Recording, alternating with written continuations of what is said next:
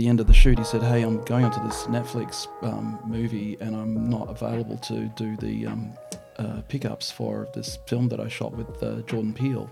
It's like Jordan Peele, he's awesome. I love uh, Key and Peele. Yeah, yeah. And uh, I said, "What's the project?" And he said, "Well, you know, if you're if you're up for it, would you fill in and um, and shoot these pickups for me?" And so I read the script, and it was freaking brilliant. I was like, "This is this is awesome." We didn't expect Jack Thompson to say yes, but Jack Thompson came back and said yes, and then Billy Zane said yes, and so suddenly, in the middle of shooting production, and I've got the problem of Jack Thompson and Billy Zane have both said yes to this one role. I've made my other producer actually make the call or write the email saying, "Oh, look, you know, we're we're going with Jack. We'll you know we'll write something specially for you for the sequel or something for for Billy because it was quite difficult and um, expensive to have him there." And he was like. You put me in the fucking movie. I've spent too much time. What? Like he was like, he really wanted to do it, and I literally, when they say sleepless nights, I did not sleep that night.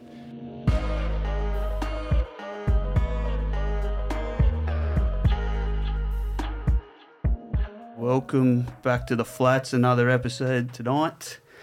Got two uh, world famous filmmakers in the studio tonight. We got uh, Denson, cinematographer, and uh, Che, filmmaker, producer, director.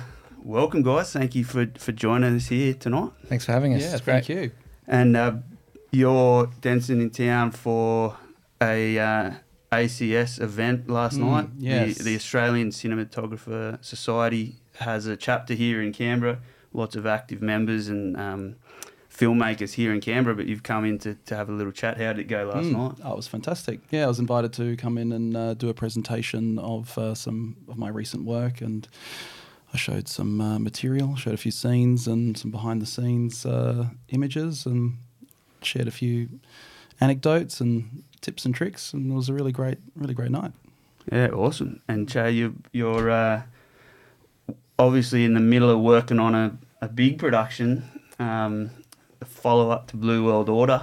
Um, yeah, it's all um, it's all relative, really. Um, my big production is is probably Denson's uh, short film, but um, I don't know about but that. for uh, for um, yeah, a local production. Just finishing a film called States of Mind, which is about a meditation retreat in a haunted house. What could go wrong?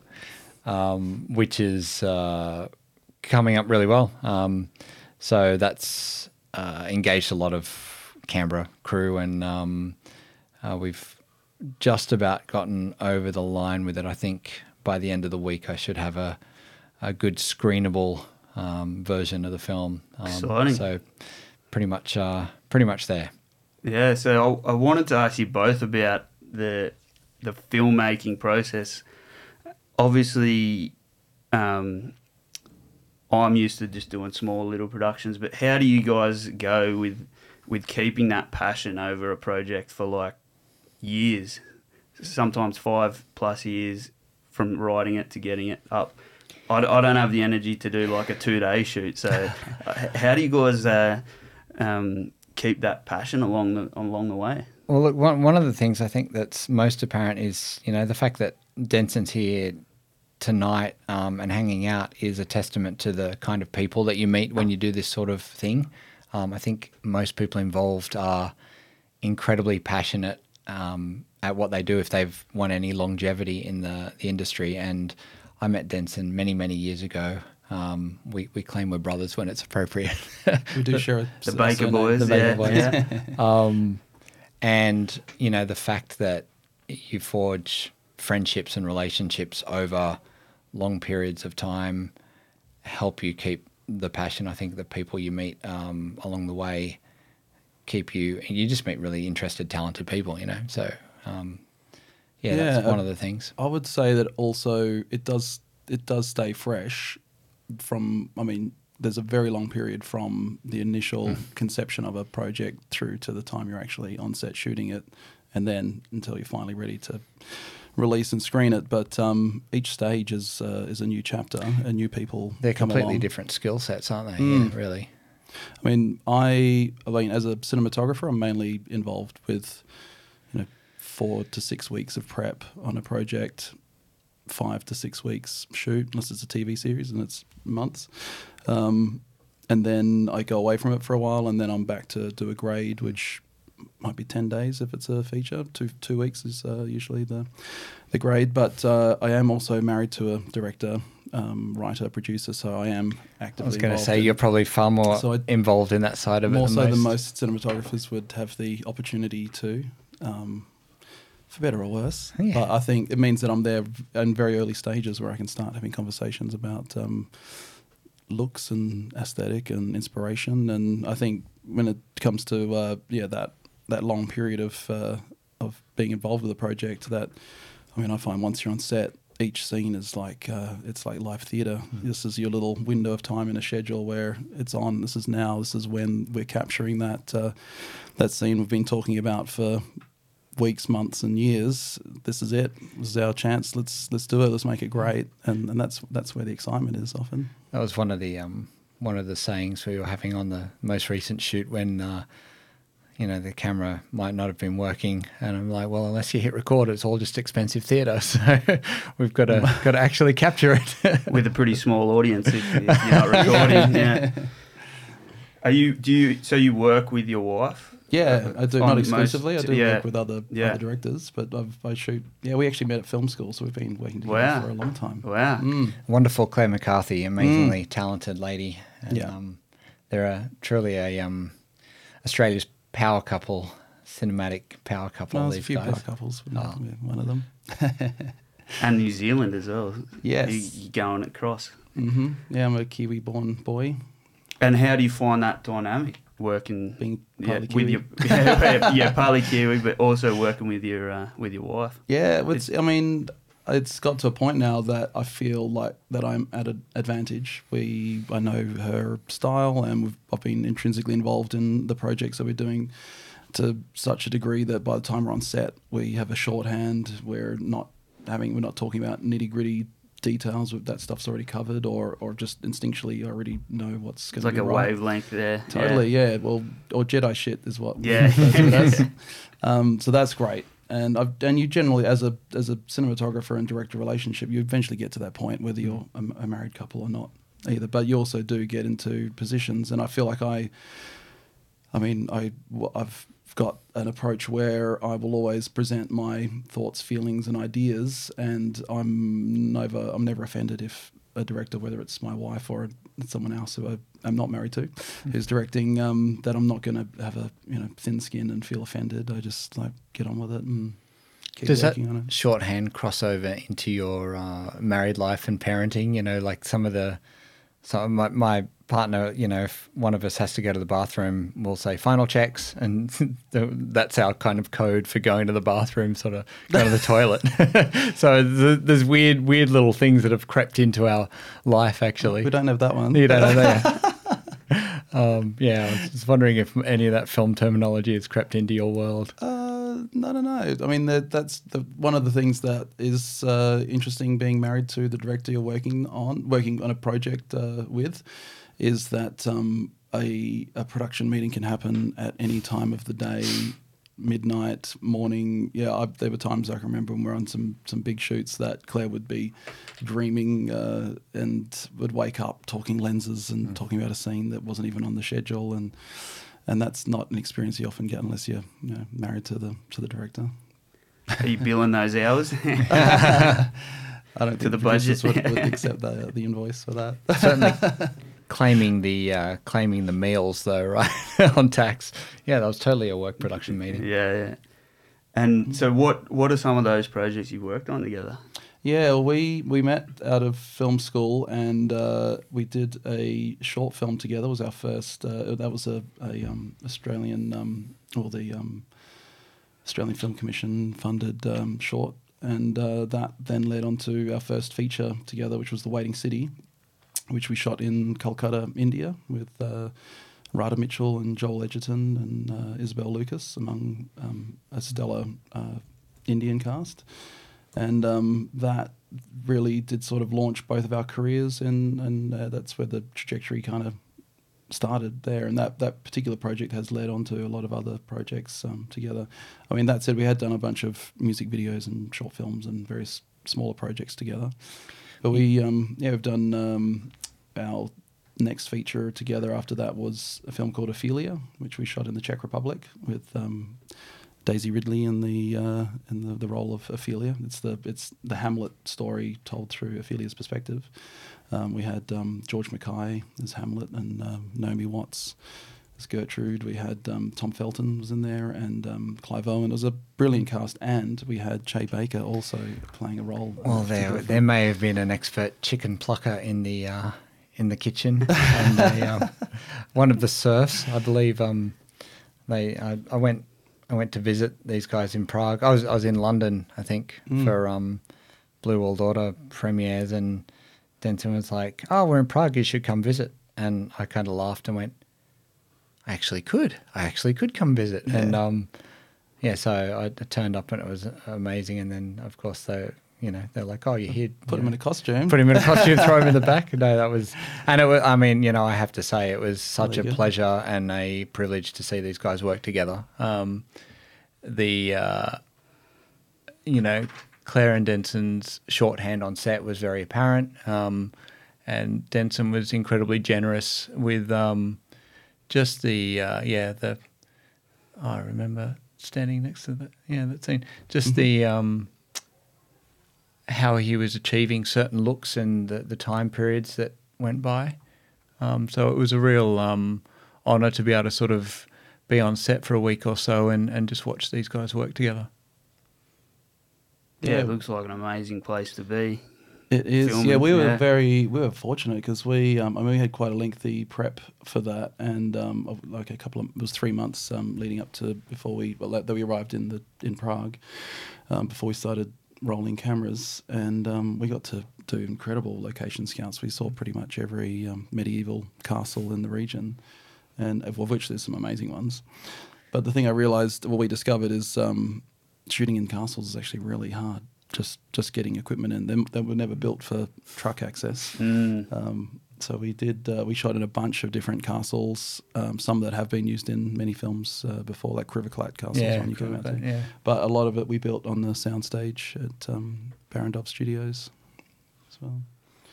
But that was a real challenge, and that's um, I, I think that's also this is a particular experience where um, me being um, married to the director was advantageous for both of us.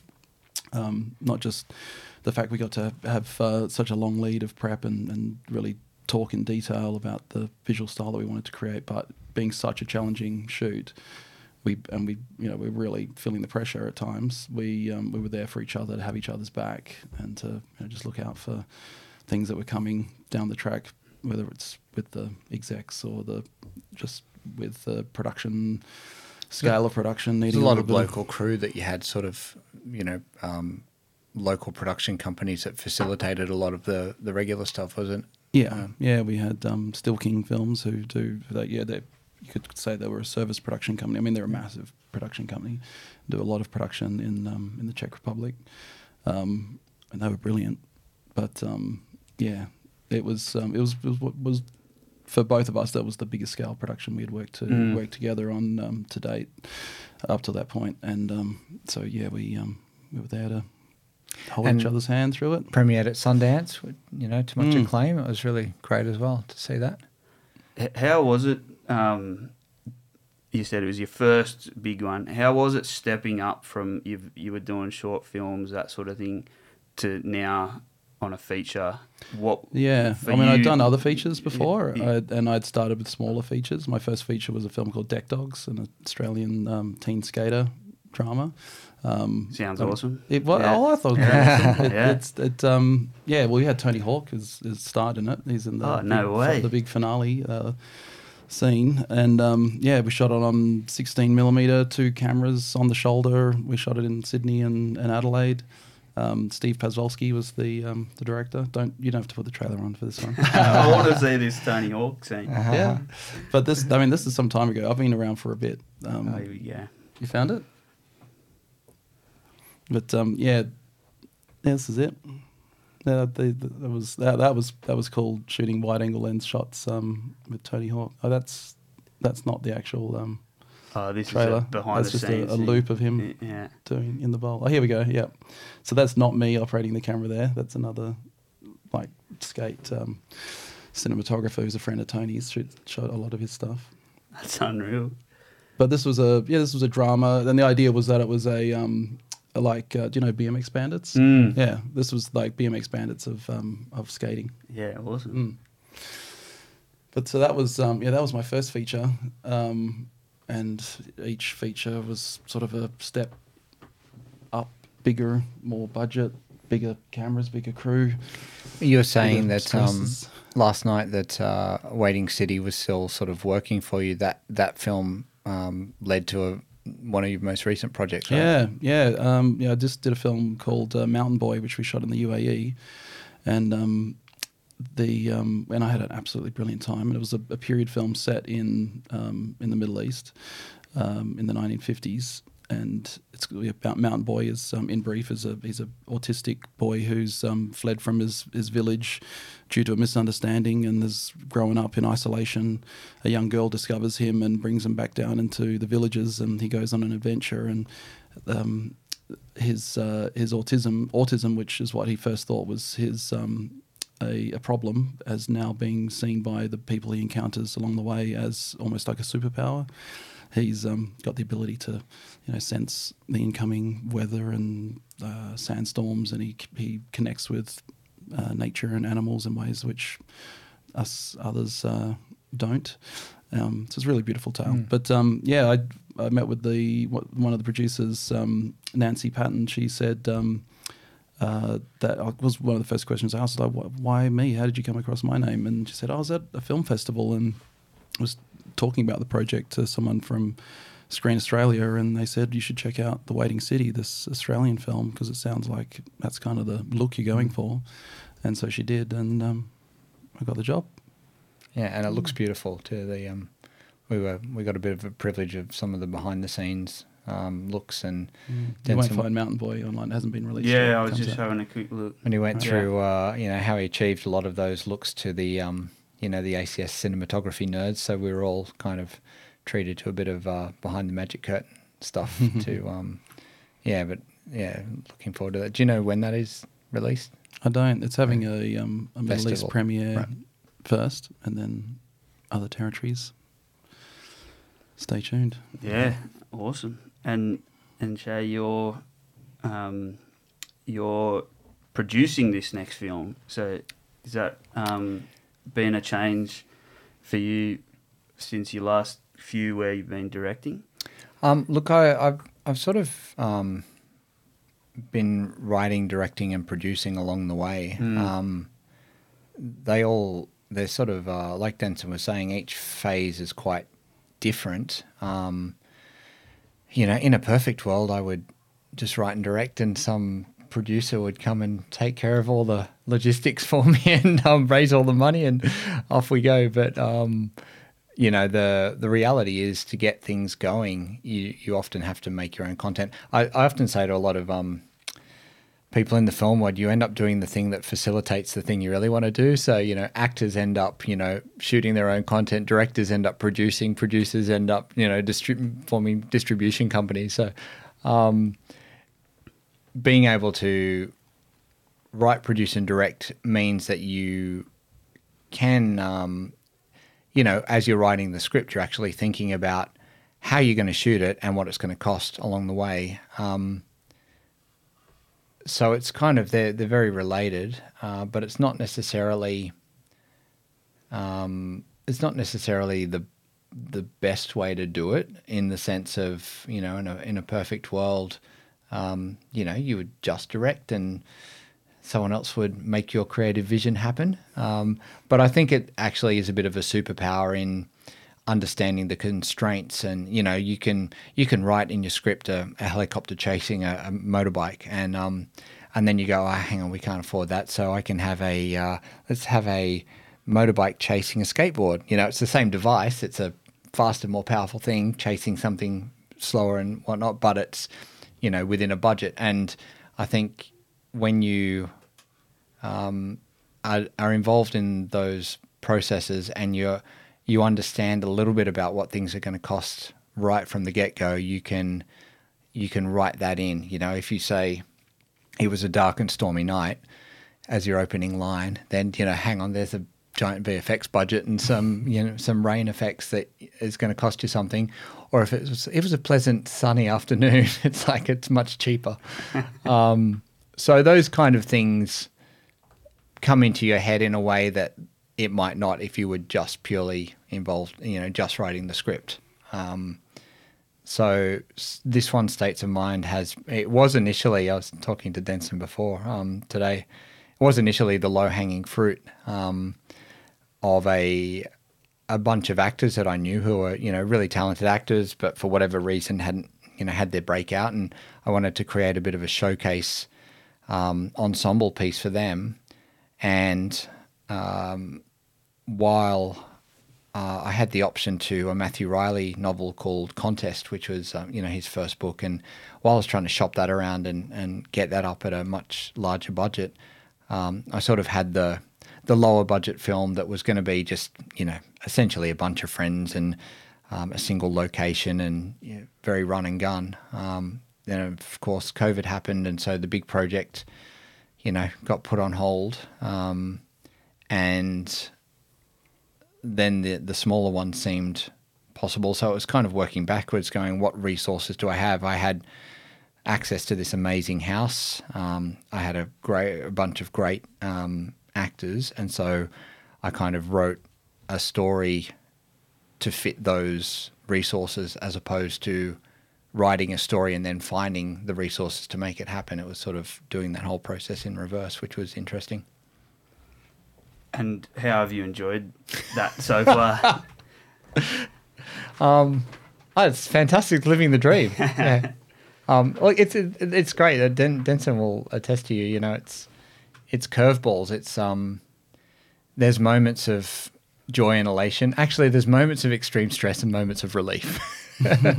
um, you you go through lots of different emotions along the way, but the the only way particularly when you're producing and you you're putting your own money at risk and other people's money that you know are relying on you. The only way out is through. So there's just no there's no other way than to get it done. Like once you start spending that, once you spend that first chunk of money, um, literally the only way to get it back is to finish the film and and you know get it all back at the end. Mm. So um, you're you're all in once it once the ball's rolling. So you want to make sure you're you're ready. How have you found that the dealing with the budget and you're getting these projects up that you're just like, how is he doing it with this budget and um, independent film? You got to be crazy to, to even attempt to start doing that sort of stuff. How do you how did you find uh, both for Blue World Order and the the new film trying to manage that budget and getting it off the ground?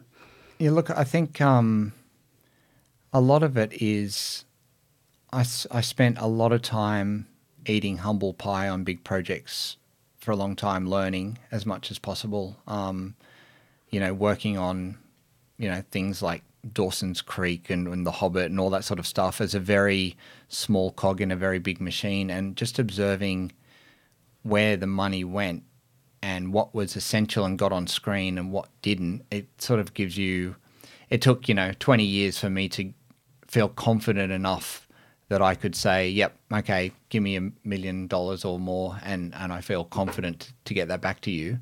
Um, because, you know, you, you like Denson was saying, you get a lot of, you do music videos, you do um, in cameras, like a lot of very talented corporate video pro- producers. And, you know, the corporate video production world is a lot of um, one man band sort of stuff. So you'll, you'll get one woman who'll shoot it and cut it and you know do the music and and then another friend will come in and um, hold the boom for a day and so you get a, a, much more broad experience on the smaller projects and um, I sort of got to a point where I was comfortable enough with what it actually took to get a film made that I could um, try it on a small project. So Blue World Order was a very um, small project budget wise, and it was small enough that uh, it could learn about all the teething problems and test the model and you know, it was terrifying. Um, lots of curveballs that you don't expect. Um, and every project has their own challenges, and they're not the ones that you, you plan for. It's interesting that you say small, but it's I incredible. know, I was- I was gonna say that it's, uh, and it's it's epic, man. Well, I mean, look, I'm, I'm I was pretty happy with in the sense of And look, you, you've got Yeah. absolute legends of cinema in there. we we punched above our weight for what we had, but um, it's one of those things that you know you get a lot of no's, and then when you when you start going, a lot of the no's become yeses, and a lot of a lot of doors open up that were closed.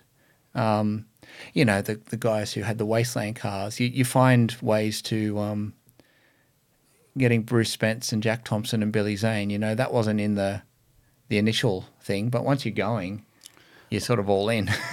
I think this is an example of why you can't refer to a, a project by its budget. Yeah. Like, like, you can't say this is a low budget film, an ultra low budget film, a, a, a big budget film. That like the budget is not what defines um, a great film or a well executed film. Well, yeah, thanks. I mean, look, it, it was an incredibly supportive Canberra community, and a lot of a lot of local people who stepped up into new sort of roles, and um, you know, How many DeLoreans did you have yeah, so, so we had we had ten DeLoreans. I think we only ever had seven in a shot that were working at any one time. um, but I got every DeLorean on the east coast. I think That's come brilliant. to Canberra for a weekend. But you know that that was the kind of thing. When you don't have money, you need time, and we we we put the film together, and there was this moment where, um, you know, in the script it says they they escape the, you know, the, prison camp and go to the refugee camp, sort of thing. And we watched the film, and it just was lacking something. And I'm like, well, what about instead of just they walk from this camp to this camp, they steal a car, and there's a big DeLorean car chase thing, and that but that happened six months after we shot the rest of the film, you know, so that wasn't something that was initially in there.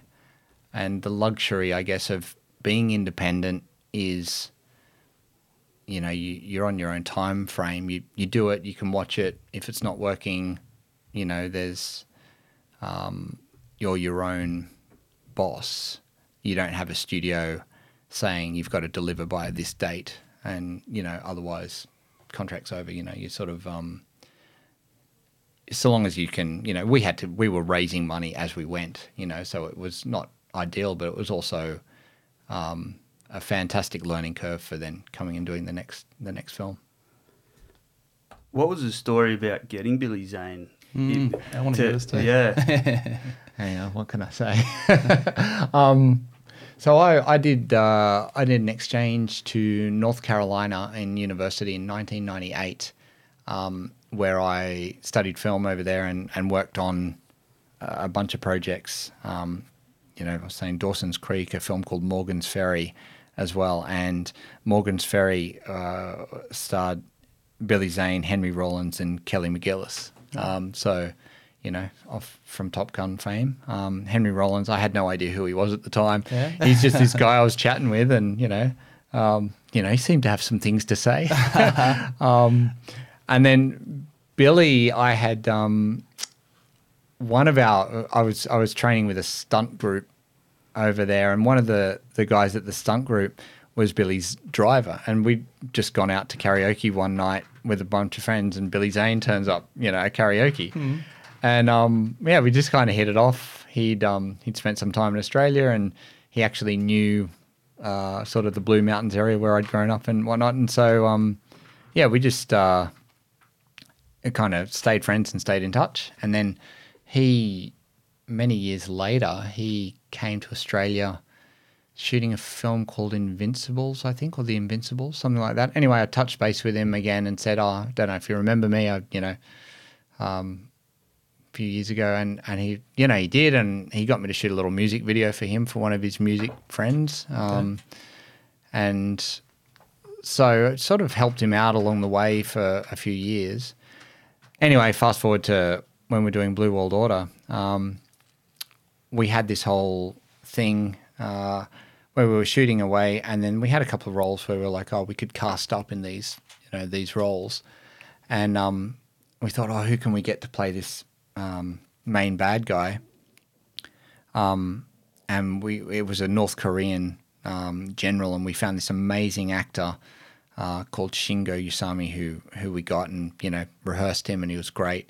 And then one of the roles we were going to cast up in was this sort of small one day um, role uh, that we were like, oh, let's go out to all the top, you know, Australian, you know, the David Wenhams, Sam Neill's, and um, whatnot. Anyway, most of those agents wouldn't even pass the script on, but um, Jack Thompson read the script and loved it. Anyway, so while it was sitting with Jack, I was sort of sitting there going, and we're in the middle of shooting. I'm going, oh, I wonder if wonder if Billy would want a trip. So I literally called him up. I'm like, hey man, do you want to do you want a trip to Australia? You know, for you and your family? And he's like, oh yeah, tell me, I'm, I'm doing this film anyway. So we sent him, we sent him the uh, the script, and um, then of course we didn't expect Jack Thompson to say yes, but Jack Thompson came back and said yes, and then Billy Zane said yes, and so suddenly, in the middle of shooting production, and I've got the problem of Jack Thompson and Billy Zane have both said yes to this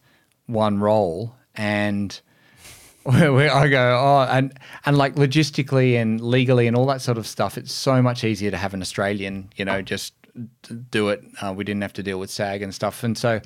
we're eventually like, oh, um, look, I've, I've made my other producer actually make the call or write the email saying, oh, look, you know, we're we're going with Jack. We'll you know we'll write something specially for you for the sequel or something for for Billy because it was quite difficult and um, expensive to have him there. And he was like, "You put me in the fucking movie. I've spent too much time." What? Like, he was like, he really wanted to do it. and I literally, when they say sleepless nights, I did not sleep that night. Um, and I went, well, you know, what we could do is make him the main bad guy who is supposed to be this, you know, North Korean general originally. Um, and he was like, yep, cool, let's do it. But we still only had him for the same amount of time. And, um, you know, so it just kind of uh, turned out that, uh, yeah, we were you're dealing with their agents, you're dealing with SAG, you're dealing with the MEAA, you're trying to get foreign actor certificates and all these things, and you just you're about to shoot the scene and you hope he got on the plane, you know, and and we're shooting in these caves at Wee Jasper with no reception. I sent my partner Sarah off to pick him up from the airport, um, and um and and we're like we don't know if he's coming or not. Be there. um, and so she. Uh, I get a message when we got back into reception saying, um, "Yep, Eagle has landed." And so she needed to entertain him for the afternoon, so she went to the movies, took Billy Zane on a movie date, and um, and saw a few people, you know, that she knew in town who just kind of were giving her a really strange, close look. Um, it's like, hang on.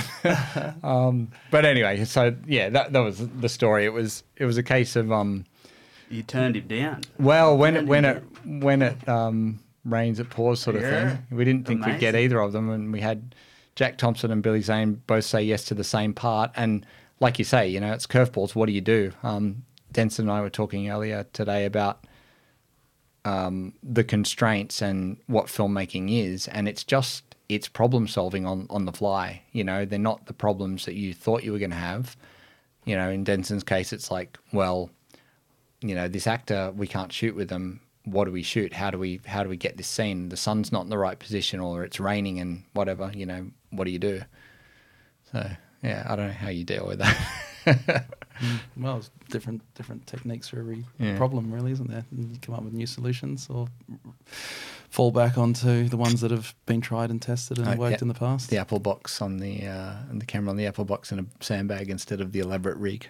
Yeah. Oh, yeah. this was just the story I was telling last night that I, I just saw, I knew exactly where I wanted the camera. I saw how quick we could get it and what we needed to do was just an Apple box and a shot bag. Boom, camera would go on there. But um, yeah, some of the team thought, no, that's that that's not how you do it. We've got to build it. We'll build a truss. We'll make a, we'll get it in there mm. with a adjustable uh, mount. And um, in the end, I was just like, no, that's not even, doesn't even look like the shot I want. I just want it on the mm.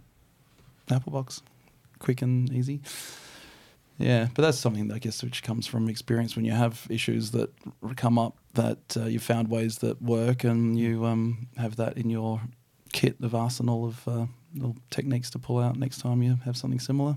And do you now that you um, you know generally have the budgets to have more toys? Do you still find that you you use lo-fi techniques a lot of the time, solutions, even when you have access to some of the other stuff? Yeah, well, I think I mean it's always sometimes the the best solution isn't necessarily the most uh, elaborate or expensive or complicated solution. Sometimes it is just keeping things simple, uh, particularly when. I mean, I am mainly doing drama, and it's it's about the storytelling. It's about capturing performances, and sometimes you do want to keep it a little bit more simple and focus more on capturing a great performance than doing any fancy camera trickery. Um, being around the, the late great Andrew Lesnie on Mm. Hobbit was a wonderful experience to see how he solved problems a lot of the time. And, that, and they could literally, you know, if they wanted the camera to do this move, they would build a rig and a dolly and a, you know, uh, railing cam. in the just they would build whatever it was to make the camera go where they wanted it to. But a lot of the time he would just you know, go into the shed, get some fairy lights, pop a thing up, and get get a light. You know, he would just fi- he would from his days on shooting Simon Townsend's Wonderworld sort of thing. You know, he would have these ways of of getting results that um, when literally. I think he, I remember him telling me a story about on King Kong how, um, you know, the street lights um, they built this whole set and the street lights weren't, you know, receding in the way that they, they wanted it to. And he's like, no, it's not working. And they literally, you know, pulled up the set and rebuilt the street and, you know, resized these street lights. Um, he had that kind of power and ability. And yet a lot of the time it would be a very lo-fi, simple solution um, that didn't require anything other than, you know, experience, I guess.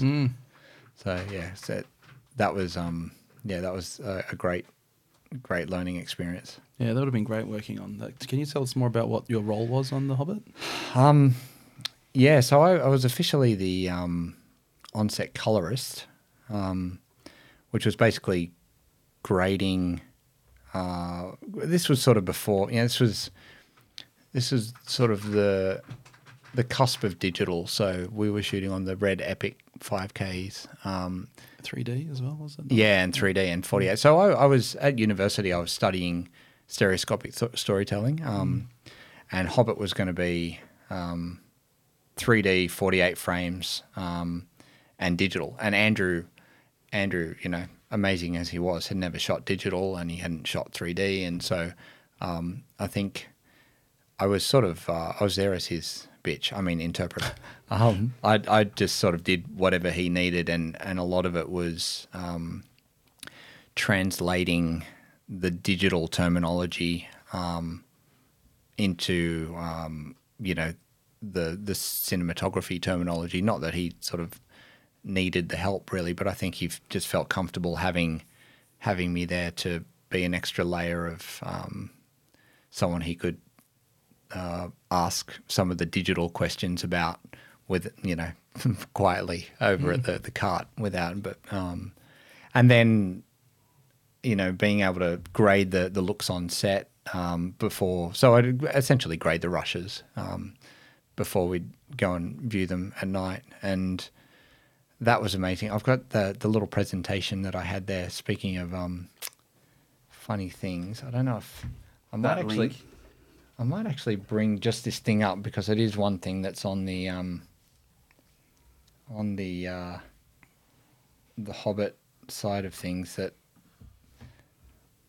makes a uh, makes a little difference. So one of the things I did, I'm sure if you can see, Yeah, that way it works well. um, so we had the uh, we had two um, uh, when you talk about in you know whole resources we had the whole bag end set built um, at full scale for the full size actors. And then they had a perfect replica bag end set that was just you know down the hall a little bit. That was I think it was 0.68 there was some percentage um, that was Hobbit scale. Ho- yeah, Hobbit scale, so that when Ian was in there, he would appear, you know, large, and it was it was identical down to the last detail. Amazing attention to detail, taken them, uh, you know, months and months of construction to build, get everything just right. Um, anyway, so we get on set and we start sort of shooting and and uh, Peter starts looking at it. He's going, "No, no, don't, uh, I don't know." And and so I'm at the cart there, and so I get uh, Ian um, in a, a green screen version, and um, I'm there kind of scaling him up and down for Peter to look at to pop him in. So Oh, I'd, right. I'd pop him in and go, "Oh, there you go," um, and put him at different sizes. And and he's like, "Oh, there, there, there, that one." And so suddenly, and that was I think seventy five percent or something. So quite literally, they decided to not shoot on the small bag end set that they'd built and was identical and amazing, and shoot on this um, secret stuff. Let's not get that. This green screen set that is an identical, you know, it's got the arch down. scaled down, um, and they had two cameras, uh, Slave Moco, so motion control cameras that were um, three quarters uh, the size as, as well. The challenge when in 3D, so in Lord of the Rings, they used forced perspective. So um, to make something uh, further away, sorry, make something smaller, it was further away from the camera, and make something bigger, it was closer, and then you know worked the focus so they looked like they're on the same plane. But of course, in 3D, you can't do that because you've got depth perception. So it was like, how do they get around that? They had these perfectly scaled motion control cranes that moved in sync, and um, Ian would basically they'd rehearse, block the scene together, and then um, they would be able to hear each other with earpieces. And then Ian would step off into the green screen set, and the the dwarves would act it out on the large set at the same time as as it would go. And you know, Andrew and Peter would view this live composite, Wow. and um, just you know, and and none of this had been worked out ahead of time. This was the thing; these these geniuses were kind of working it out on the fly and going, "How are we going to solve that?" And um, in one way, I felt terrible that I'm just some pleb scaling Gandalf up and down, and the result of that was one of. I'm sure there were other contributing factors, but it was one of the factors that was like, he was like, "Oh yeah, that that size," and um, and that meant that they weren't going to use this amazing set that they prepped and built, and you know. Um, so anyway, I probably just got myself in trouble now with that. But yeah, that was leaked, leaked images from Yeah. behind the scenes. But uh, yeah, it was. Um, It's sort of like, uh, it's almost like people still have no idea at that level, but it, it kind of comes together, and it because people who are making films uh, starting out, they they think you know, oh, it's such a different leap to that. Is it? Is it kind of like we're still having the same problems at that scale? It's just a bigger scale but it's it's actually not that different in a way. I mean, yes and no in my experience. Like the the people on the Hobbit, you know, they had they had so many crew, and they had people who were just there just to grow the grass. That was what they did, grew it. But they were the best grass growers in the world. You Mm. know, everyone was so specialized Yeah, and so the- good the at their job. still there, the the skill yeah. set was insane, Yeah. and most people are working. I, I use the term eating a lot of humble pie because a lot of people are far more capable than actually what their role is a lot of the Mm. time. You've got someone who might be a, you know, a second assistant hair puller or something who, you know, weaves hair into a wig, but they're actually an amazing designer and a costume, you know, creator in their own right. But the bigger the gig, the sort of smaller the cog you are. And so I think um, those problems come up, but the, the the level of skill that you often have on on those bigger sets, um, you've got people who've been doing it for years and years, and um, but uh, The highly focused, specialized roles. very that- yeah, The, the bigger the that project, you don't get when you're making your own short film. you're your You- own yeah, focus puller and your yeah, own You're mowing the grass. Yeah, that's right. Um, I, I don't know if I mean Denson's experience if if that's the same. Yeah, well, I guess it is true that um, yeah, you still you still have problems and issues and, and mistakes. They're just bigger or more expensive or a little bit different. But you you do surround yourself with the best people Mm. who have a wealth of experience where there's going to be someone at hand that will have a solution. And you find that solution, you implement it and move on, keep going. Mm. Yeah. Yeah, certainly there's certainly no magic one. You know that the problems still occur. They're just um, they've got an extra couple of zeros on the end of them. Yeah, yeah. And you lose a few extra nights sleep it's yeah, thinking about them. it's yeah, certainly. Yeah, What about? I wanted to ask Denson your time on Get Out. Yeah. you were part of that crew. Did you at the time? Well, first of all, what's how did that project come Mm. about? And did you at the time know what that was going to sort of become? That sort yeah, of well, um, cult yeah, classic. that was Yeah. that was a case of just like it was. Uh, I'd, I'd actually been called in to uh, take over, well, to fill in for a camera operator on another Blumhouse film, uh, Insidious Chapter 4 Um, their camera operator was leaving, and there was two two more weeks left on the shoot, and I got asked to come in. I was like, yeah, I'd love I love Blumhouse, and I love and Insidious would be a great project to work on. And that was with the cinematographer Toby Oliver, who's also an Australian cinematographer, an exceptional and brilliant cinematographer. Um, he was living in the States. I was living in the States too. We're in Los Angeles. And um, so I did the two weeks with him on that and had a great time. And uh, at the end of the shoot, he said, Hey, I'm going onto this Netflix um, movie and I'm not available to do the um, uh, pickups for this film that I shot with uh, Jordan Peele. It's like, John Peele, he's awesome. I love uh, Key and Peele yeah, yeah. and uh, said, "What's the project?" And he said, "Well, you know, if you're if you're up for it, would you fill in and um, and shoot these pickups for me?" And so I read the script, and it was freaking brilliant. I was like, "This is this is awesome!" And got sent the um, the assembly of the um, the cut as it stood, which they had um, screen they had had test screenings of, and came to the conclusion that they wanted to shoot a an alternative ending, uh, have another chance to shoot the opening Steadicam shot. Um, when they did shoot that, it was raining and it wasn't. Um, they kind of rushed it, and Jordan didn't get what he was after. And there was a few other things that came up in the. Um, oh, there's the opening scene. There was a few other scenes that came up uh, that they wanted to in the test screenings. They wanted to adjust and change. So there was a few scenes where they just needed one single shot to help make it work. Um, like Catherine Keener's death scene, we we did a bunch of shots for that, um, and just some little details and pickups. But yeah, we shot this opening Steadicam scene. It looks a little bit dark there, but it's um looks beautiful on the. On Yeah, for our viewers, yeah, it, it looks fine here too. Okay. Is I have to crush the TV, to, Ah, right, otherwise you're all backlit too much.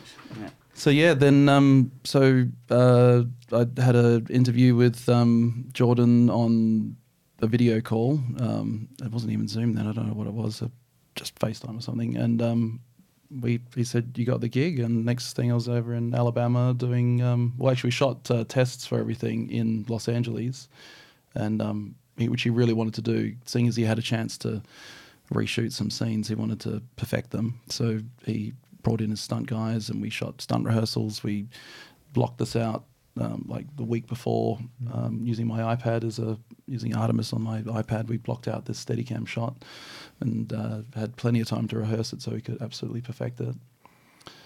Um, yeah, and uh, had a great time. Yeah, Jordan's a really in- interesting um, director too. Uh, like because because of his comedy background, he knows a lot about timing, and I've heard him say that you know the comedy and horror have a lot in common. It's all about suspense and then release. You build up to build up the tension, and then you release, whether it's laughter or, or a or a scream. Um, so he sort of applies that approach to his um, his horror and drama. But yeah, the thing I recall from working with him, he he would often talk to the crew and to the cast, uh, not in terms of what he wanted them to do, but what he want how he wanted the audience to feel at the time. And and it was and he'd act it out, and he would be like talking through the scene. He'd be saying, "This is the moment when the, you know, everyone in the audience are going, uh, what's going on? What's this? What's this?" And then uh, he'd uh, you know, describe every little blow by blow the reaction that um, that he wanted the audience to be having, and it was such an effective way to communicate because we all clued in. We knew exactly what he was going for, and we all brought our A game to be able to deliver that. So rather than being very specific technically, it was kind of giving us a bit of our own, um, you know, freedom to in creatively interpret that. And uh, fortunately, he liked what we what we did. So that was quite a um, yeah, that was a just a lucky break of uh, Toby needing someone to fill him fill in for him, and Next I got minute, the you're gig. on the set. Yeah. Of, yeah, one of the biggest like horrors of that year. Yeah, But yeah, it is, you know, it, it's one of those things where you say it's a lucky break, but it's years of proving yourself, earning a reputation, taking the step to move to LA to be in a position to get lucky. You know, it's not, um, you know, Yeah, uh, Denson gets that call because of all the work he's done prior, you know, to Mm. get lucky. You know, Yeah, and um, that was the first time that I had uh, come in and shot. Actually, no, sorry, I did do it on some other smaller productions, but have you know had to finish off someone else's job in a sense. Or- Mm. but well, that's probably a crude way of putting it. It was more that there's already an established style and a and a look that you need to honor, and you need what I'm going to shoot needs to seamlessly cut into that. Um, and I think I've gotten pretty good at that, and I've been asked to do that quite a bit now recently. It's not what I ever thought I'd be selling myself as, but I can pretty quickly jump onto a project um, and step in, look at what they've shot, get a good sense of the taste, the style, the the fixer. the aesthetic, and well, yeah, maybe I'm the fixer. I don't know, but it's it's Yeah. probably a good skill to have, um, just to be able to sort of technically break some stuff down, and then think, well, yeah, I can recreate that, Mm. and then Do you get Yeah. um question for both of you? Do you get uh, doubts or nerves or um, I I don't think I can do this still? Uh, I know definitely for me when e- even at any project nowadays you're like oh, I don't know if I'll get this one right, but you kind of do. Mm. Do you still have those sort of moments where you're like, here I've been thrown into this and I don't know if I can do it or I struggle to once you get started are they going to like it that sort of stuff Yeah, yeah. Well, absolutely. For, for me, I, I would. Yeah, and I think if I didn't feel that way, then I was probably doing something a little bit basic. I mean, I want to do things that are going to be really challenging me. I mean, I feel like um, like I'm not going to go into a job and and completely fail and not not be able to pull it off. It would just be what level of of of greatness or is it just going to be okay? Mm. And I think you've got to really strive for it to be amazing. And um, the thing I learned early on in my career is to have a really good support team around you. I'll usually have a, a gaffer and a key grip who have more experience than I do. Worked on films that I enjoy or have worked with DPs that I really respect. And then they become such a great resource on set too, because then I can, like, if I don't know what I need to do in a particular moment, I can turn around and say, hey, you know, what do you reckon? Or what would so and so, the DP you worked with on that other big film that I liked, what have they done in this situation? And they can offer up some great solutions. Mm. And I They've- think- I they've think- got your back Yeah, yeah. And I think, well, that's also a great resource to, to Mm. tap, all that wealth of knowledge. I think it's a little bit like jumping out of a plane and building a parachute on the way down. You know, you have to be confident enough that you, you trust yourself that you'll be able to pull it off, but you don't know what that's going to entail. Mm. And it, yeah, it's terrifying, Mm. but you have no choice. Like it's, you need to, um, you know, you need to, you need to have faith in yourself and, and put all the things in place that you can, like Denson was saying, work with the best people you can, and then you're always going to have curveball, and know that you're going to have curveballs that um, that you can't foresee. You know, there's going to be issues that you just can never plan for. You know, whether it's you know yeah, a COVID lockdown or you know things outside of your control, and um, particularly when you're producing, everyone's um, problems. Uh, so you know, things are not your fault, but they're your responsibility. You know, if a an actor is or a crew member is stuck in traffic because they left too late and they got caught on the harbour bridge, it's not your fault. It's probably not their fault, but you've got to find a solution. And so you're you're constantly um, having to think laterally and and problem solve in ways that are so unrelated to the art of filmmaking that um, you've just got to build all that structure so you can actually um, do the thing that you love, which is you know telling the story and trying to evoke emotion from from an audience. Um, that's sort of the happy place, um, and that's that's probably a little bit um, different when you're doing doing an independent thing. Um, that's the part that I would love to have taken off me, where someone else, uh, you know, finding a really good uh, support producing team to to be able to um, and and you build that, and that's part of my mission in around Canberra is to sort of um, help build a uh, sustainable film industry where there's enough people that um, we can rinse and repeat on these projects, and um, you know, there's there's a lot more. I found a lot easier to get crew this time round in some of the smaller support roles than last time because they sort of didn't exist before. But if, you know, a few years later, um, it's been a bit better. It's, it's keeping them in town is always the problem because you get to a certain level and people leave. You know, um, and you have to, you know, to get the experience. You know, um, you guys obviously. You have to go where the work is as a, a DP. You know, you can't do it remotely. You can't work from your lounge room. You have to physically go on set and shoot in Serbia or Kazakhstan or wherever You it say is. have to. I mean, it's you, I'd, I'd want to. Yeah, of course. Yeah, yeah, yeah, of course. Wouldn't want to not do that. Um, but uh, you know, so if, if someone if you're trying to find a good camera crew, the good the good camera people are they're often leaving Canberra, of course. So um, getting a project that will attract the good ones back is um, a challenge. But um, yeah, it's certainly uh, you you have you have to have faith in yourself, um, but it's certainly you're full of doubts about um, you know there'll be challenges and you you know but the only way out is through basically you can't once you start like i was saying before you can't stop there is no there's no quitting halfway through it's just literally not an option Mm.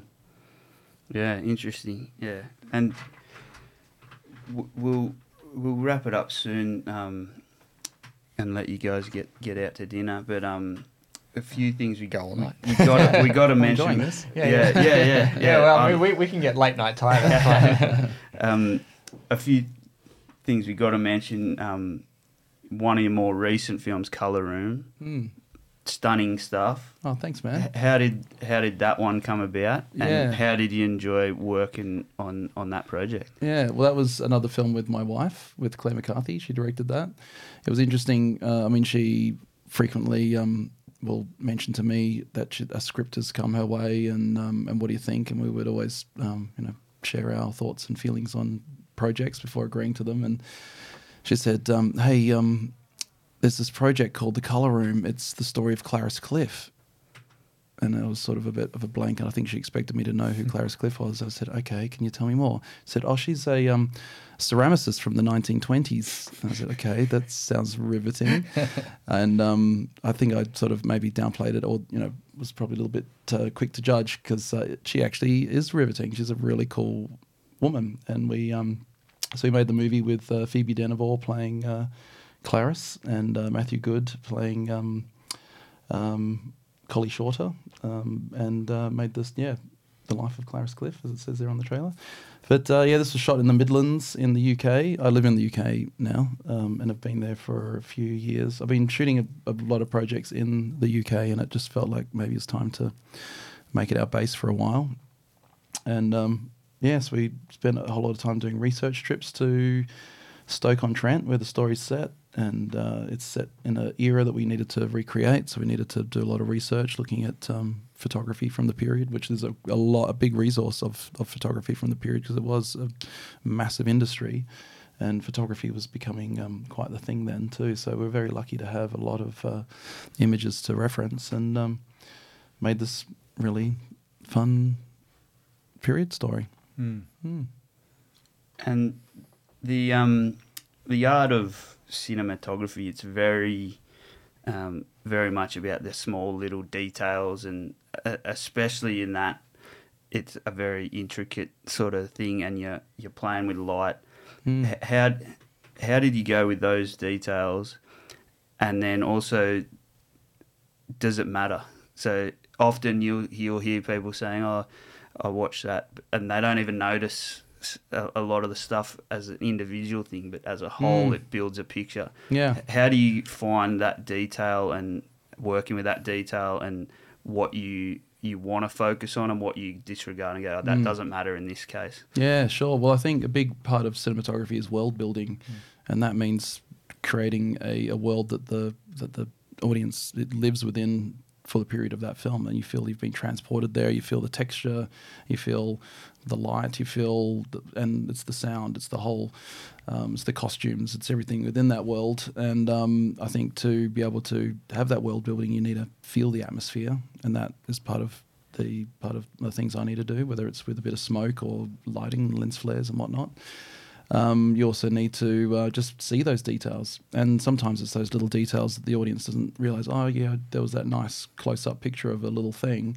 It it'll happen and go past them, but it's a detail that will register and be a part of that building of the world, and it's a little detail that if it's shot in a particular way, you'll feel like it's it's real living in that world, and you get a sense of the rest of the world around that, and um, and those little details are often really important for um, for the character too. That you get a sense of the world that they inhabit and the world that they live in. So a lot of that came from either looking at photography and just seeing details in some of those images and saying, "Oh, we should make something like that. That's kind of cool." And talking with the production designer who's intrinsically responsible for bringing all that with with their team um, to the set. Um, but I do find part of my role, I'll often see, like, we love working with a production designer who will build a room rather than just build a couple of views for the camera. But, you know, you've got corners, you've got stuff behind you, you've got stuff in the drawers, and you feel like you, you're in a mm. actual space. And then that's my responsibility to make sure we capture all of that in there, whether it's putting it in the foreground or in the background.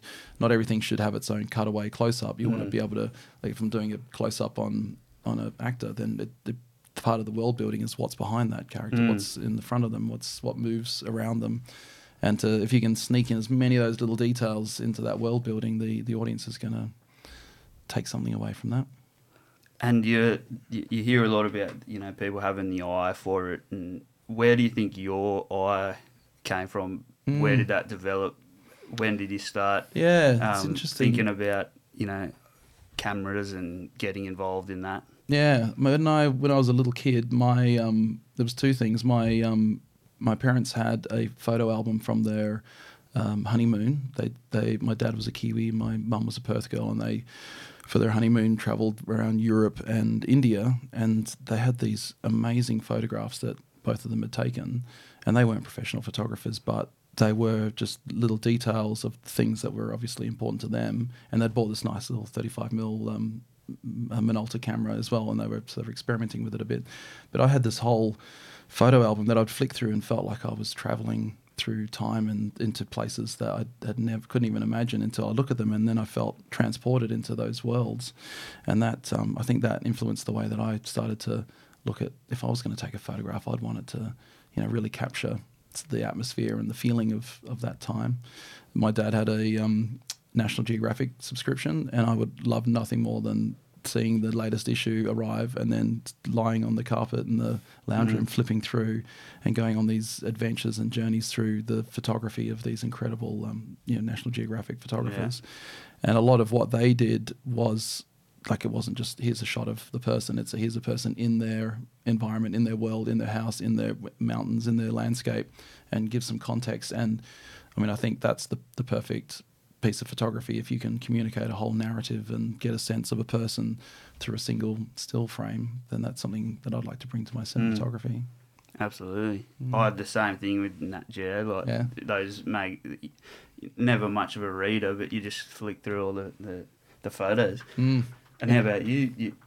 It was acting originally, but Oh, um, no, I mean- then coming into it as a filmmaker, or It's um. I mean, when I was a young young kid, I used to make ninja movies with my brother in the uh, in the garden, um, and and we would rehearse them, and and then when when the camera was rolling, we borrowed my VHS camera from my mum's high school. Um, she was a high school teacher, and uh, and then for the rehearsal, we'd you know miss, and then in the in the take, he would beat me up well and truly properly on camera, and I think, oh, you're doing so good, you're doing so good, as I was blubbering on the floor after a big spinning back kick to the the gut, um, and so I, yeah, I wanted to be an actor when I was a kid, and then I think as I like I was saying before, there's nothing to act in. I grew up in the Blue Mountains. You know, there's wasn't a lot going on in Lithgow at that time.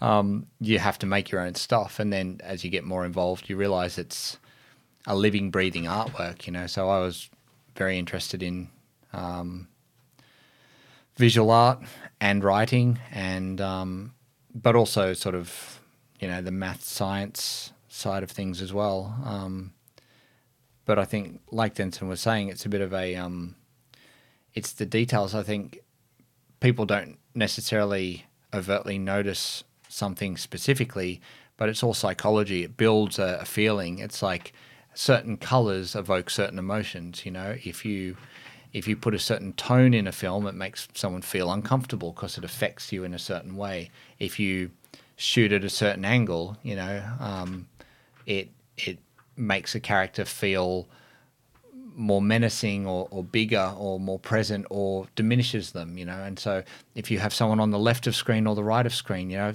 uh, there was a great um, there was a great book I read early on that um, I think it was called Directing Shot by Shot, and one of the things that got me was um, it had this two this this frame of someone hiding around the corner down an alley, and it did it two ways, where the person down the alley was um, on the left and the, the other person close to you was on the right. And then it did it the opposite way. And it said, What's happening in this frame? And you went, Oh, that person's hiding. You know, they're hiding from them. And then, Oh, what's happening in this frame? Oh, that person's waiting to jump out, you know. And it was because we read in the Western world anyway, left to right across screen, the, the character on the left felt more powerful. So in the first frame, when the person is, you know, down the alley, you feel like the person on the right is sort of hiding from that character on the left. But when it was swapped around, you felt that the person on the left was waiting to jump out and attack the other character. And it was just this epiphany moment to me that these subtle things um, we all, we're all used to reading cinematic language. We all grow up watching TV, and we know if something feels right or feels amateur or feels good, but we can't necessarily know why. We don't necessarily we can't all write cinematic language, and getting really involved in learning to write cinematic language, like Denson was saying, the way that the light plays on something creates a very different feel about where you are then um, you know, if it's stark blue tones or if it's warm, kind of earthy, textured, soft tones, it, you feel like you're in the 1950s as opposed to, you know, modern future. And people will, will instantly look at the frame and they'll they'll they'll know or they'll get a feeling, but they won't know why. And I think it's the the job of the filmmaker is to work out that why and then be able to recreate it. Um, so, you know, making films is about it's visual art, it's um, it's performance and timing because you edit. You know, edit is kind of it's it's composition of the actual frame. So who's on the left and the right, and you know what angles are you shooting. But then it's also got this element of timing to it, like you're saying with Jordan Peele. It's about a living, breathing artwork. It's got it's got sound. So it's basically the one medium that involves every possible other form of artwork that you can think of wrapped up in the one the one thing. So if you want to be a visual artist or a musician or a costume designer or a makeup artist or um, a performance artist, you know, there's a role in film that that can do that. If you want to be a computer nerd, you know, there's post production. There's there's um, it, it's this one.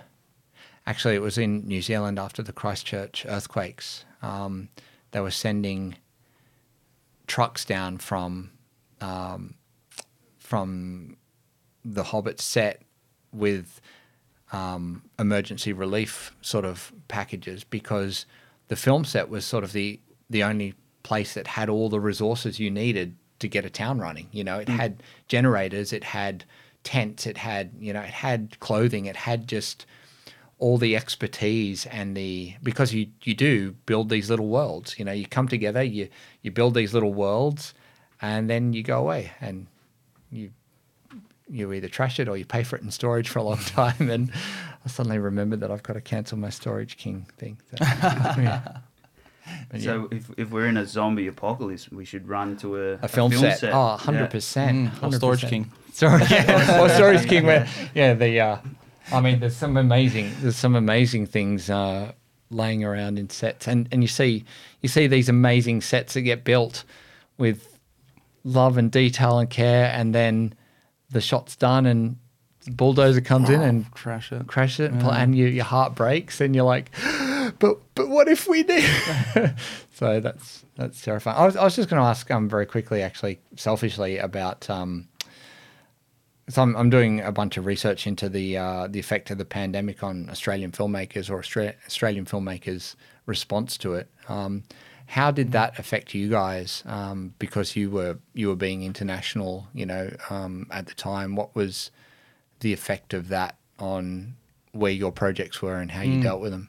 Yeah. Okay. Well, we were we were just shoot, finishing a uh, TV series in Rome, in uh, at the end of 2019. Um, a Sky series. We'd flown into, and in fact, on the last week of the shoot, one of our cast fainted and was had a fever, and we didn't know what was wrong with him, and um, they couldn't quite work out. And it turned out that he did have COVID. Wow. And Italy was one of the first places to to really have it. And we arrived in the UK um, just as all the lockdowns happened, and we were fortunate in the sense that we were in post production on that TV series, so we were working remotely. Um, Claire um, was the director on it, and so she was editing from our house in Notting Hill that they'd put us up in. Um, so it landed pretty nicely, to be honest. Uh, and then I did the grade remotely. They'd sent over a nice big OLED um, Sony broadcast monitor, and I could review and talk to Jet, the colorist, uh, who had her own matching calibrated monitor, and so that um, that that kind of worked okay. But then when it came to shooting, I think the UK was one of the first to um, get back to work in the film industry because I can remember. Um, I mean, at first they were saying, "Well, are we going to be able to go back to work as filmmakers because it's not really an essential um, service?" But um, the film industry did change its categorization from rather than being an entertainment industry, it's a, it's a manufacturing industry, and we are manufacturing Content. content, which is massively consumed at this point because everyone's at home wanting Yeah, content. well- so it, it was did get um, What, what do you do to, to get through lockdown? Is you, you listen to music and you watch TV. Yeah. So we were manufacturing. Um, well, that's that's also a little bit uh,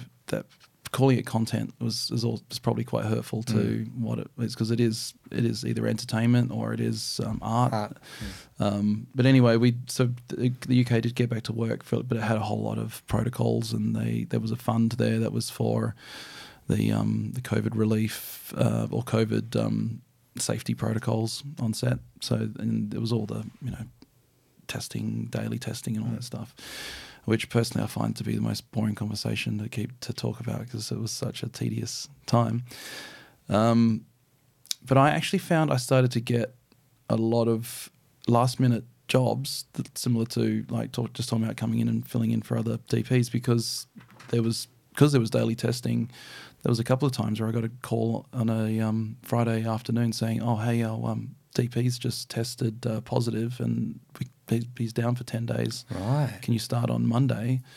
And next thing I'm on a project that's been already been shooting for months and jump straight in. I'd, have, Wow. I'd had the weekend to watch some of the material and talk to the, the DP over the phone, read the scripts, and then land on day one. I'm filling in on someone else's project because they weren't permitted to come back out on set. Mm. Um, so it kind of became a good opportunity in some ways. Yeah, right. Oh, I mean, and that's that's yeah, that's really interesting. There, um, that's one aspect sort of hadn't heard of as much before because, yeah, for some people, if they were in post, it was the best time in their lives. They, you know, got lots of work. Um, If you were generally, if you were someone who needed to be on set, like an actor or a DP, it was you know crappy time because you, things weren't shooting.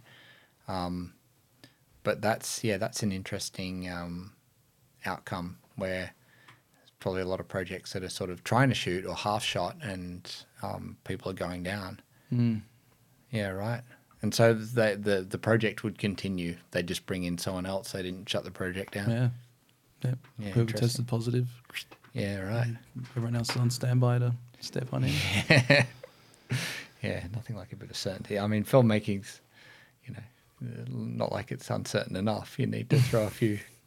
Through, you, you like you said, you you need to be a little bit crazy. You Yeah. Need to, That's, that's my takeaway for today. Well, it's, I mean, look, it's Canberra's a funny town to be in in that sense because Canberra is the epitome of the stable government service job. You know, there are people you, you walk into a, a department and they've been there for 20 years or, you know, 15 years or something. And that, and, you know, a lot of friends I had, they're, they're terrified of losing their job. They couldn't imagine it. Even swapping from one department to another is a, a big thing. And, um, it's the antithesis to the world I've been living in, where you're, you know, you don't know what you're doing tomorrow. You don't know where your money's coming from. You, you're you're trying to pitch something. It may or may not get up.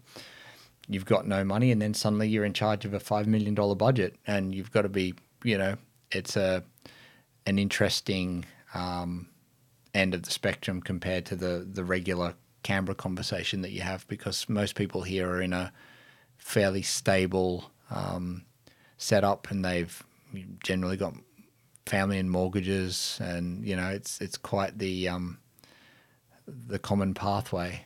Um, so it's it's filmmaking's really a bit of an outlier in this in this town. Yeah. Yeah, and how have you found that aspect of it, especially where your your wife is also in that same boat where you don't know necessarily where the next job's coming, and, Hmm. and Yeah, there's Well, usually one or- breadwinner, one one stable person in yeah, the. but that's part of the adventure. And I, Yeah. I work with other directors and on other projects, and you know sometimes there is that uh, phone call where I'm asked, "What are you doing next week?" And you get your passport ready. We've got a, a job, and away you go. Mm. And that's that. I've, that's exciting. I mean, it, it, we I, we now have a we've got a son who's he's now twelve. That complicates things. Just I can't just jump on a plane and not think about. Hang on, I've got to get him to school, and he's got cricket training on Thursday.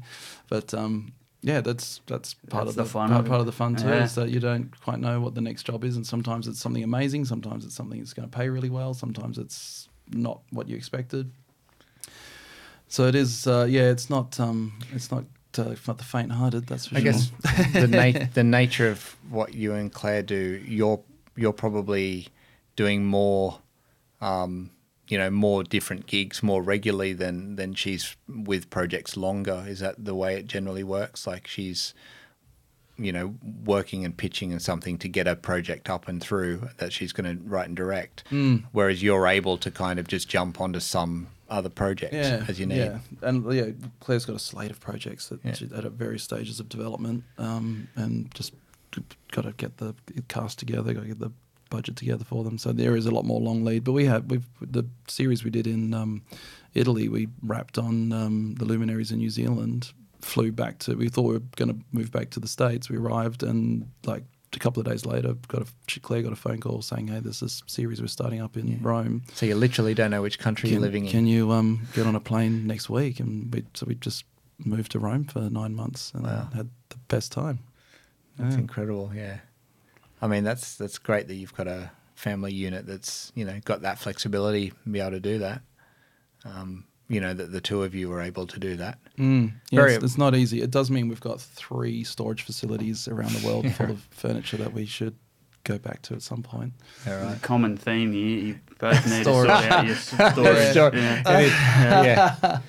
Oh yeah. Filmmakers and their There could be, there must be a, Yeah. a service that can consolidate storage. Yeah, I- That just yeah. blocks that ch- ch- ch- move around the world. Yeah, I mean, the, the, some stuff like the internet, like Facebook groups and things, have actually helped. Where, you know, there's um, filmmaker groups where, you know, filmmakers have a house in LA and they're away for a while, and they'll they'll rent it out to other filmmakers cheap and stuff like that. You know, so there's sort of these little sub communities that have developed um, because of this um, strange transient economy. Um, and and that's been an interesting sort of side result of it all. Um, but yeah, you know, the the people you meet, they come down to you you work on a project with someone, and generally it's pretty tough. They're really long days, and you form a real bond, and then you have these kind of lifelong friendships that you may not see them again for two or three years or something, but it's it's um, generally a very um, you know well forged um, sort of relationship because you, you feel like you've been in the trenches with them a little a little bit. Oh, I don't know. Maybe, maybe that's just my own trauma speaking. Yeah. Awesome, guys. Awesome to uh, chat. Um, I'll let you get going. We- We'll ask you what's coming up next. So, the uh, States of Mind. We'll have a sneak peek. We- Oh, we yeah. Okay, we well, uh, let's- people. Um, that's coming up soon, I guess, in post production now. Has that got sound with it, or are they just getting a bit of a Um, glimpse? No, it's all right. It's all right. We You're can. gonna die here. I'm sorry. I've always wanted to say that. I'm glad you are all here fighting it out. Don't know what to tell you guys, but uh, I read minds. We do readings, sell crystals, incense, all that shit. Implore you amazing, to man. give each Oh, task Yeah. full attention. Reach out beyond you. Why are you here? You said you'd pay us to be part of a study. But what are you? Who is you? I'm my consciousness. Now meditate. If I boost these signals, you can reach out beyond your own senses. Our mind lives all around us. You boosted our signal. But there are entities in this place.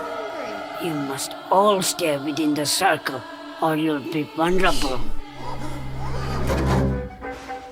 To possession. What's behind the red door? I think there's someone in there. Hello?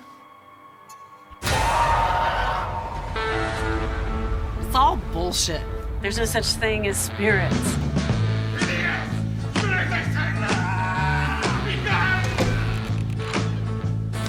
You let them use the machine? Holy shit, are you guys all right? We used the machine to try and see who was in that room, and when we came back, we got Switched. awesome.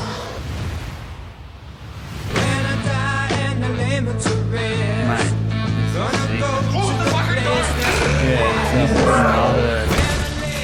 Independent, you know, independent financing too. Yeah, the uh, wonderful Ross Emery um, was our DP for that. Denson, you know, happened to be overseas, unfortunately. Well, Ross has done an I had to incredible se- job. had to settle for Ross Emery. That's a tragedy, isn't it? This Um, Ross is like brilliant. a yeah, he's fan- he's absolutely fantastic. Um, very very lucky to get him, and means that the film just looks great, and that's the uh, you know that's half the battle. Just because uh, you know they it gets sold on you know they look at it from a trailer and key art, and they'll make an offer like sales agents and things, and and it's they can tell within 20 seconds the production value of it. You know this is before they've know the story or seen the thing or know you know and we we worry about the nuance of oh the you know this little light here or this keyframe in the the VFX or whatever and these deals are done at such a high level. They've looked at it. Who's in it? What is it? Oh yeah we'll give you 50 I'm like, what? That's that's that's the deal. Hang on. So it's um, you know, obviously uh, after that it's got to it's got to hold up, but um, the way it looks is is so important when um, when at first you know what what Denson does to create a an image or a still or a, a trailer on um, in that first impression has so much value for the rest of the production that um, if it doesn't look like a real film, you know, uh, the rest of it's sort of irrelevant. Um, it's like if you walked into a bookstore and might be the best story in the world, but if it's stapled together A4 sheets of paper and hand scrawled, you don't take it seriously. It doesn't look like a real book. But if it's got a nice cover and it's printed and it's got a you know a publisher's label on it, you go, oh, okay, don't know what the story is yet, but it's a legitimate book. You know, it's a getting to that getting to that bar of making it just look like a real film and sound like a real film. That production value is. Um, you know that's the real challenge of independent filmmaking anyway because that's not a given Well, it looks like you've achieved that in this one here. And and how does it feel to uh, play that out now for the first time? Um, that you know, it's a it's a key uh, milestone, right? Yeah, the um, first time anyone sees a frame of that. Yeah, it's um, it's yeah, nerve wracking. we did the we did the free fall drop at Questacon today, so it's uh we've we've had a little bit of adrenaline. It's a Uh, good metaphor. For, yeah, yeah, uh, it's, it is. It is. it's like you're hanging on to the bar and you're about to let go. That's it. When the no film, turning yeah, there's no turning back. It's it's like I haven't hit go on the release button of the film yet, so I'm still hanging onto the bar. I can still bail. Awesome. Well, great point to finish on. Thank you so much for uh, popping in and having a chat. Um, all the best with the next projects, and uh, yeah, thank you guys. Thanks Thank very you. much. Appreciate it. Cheers.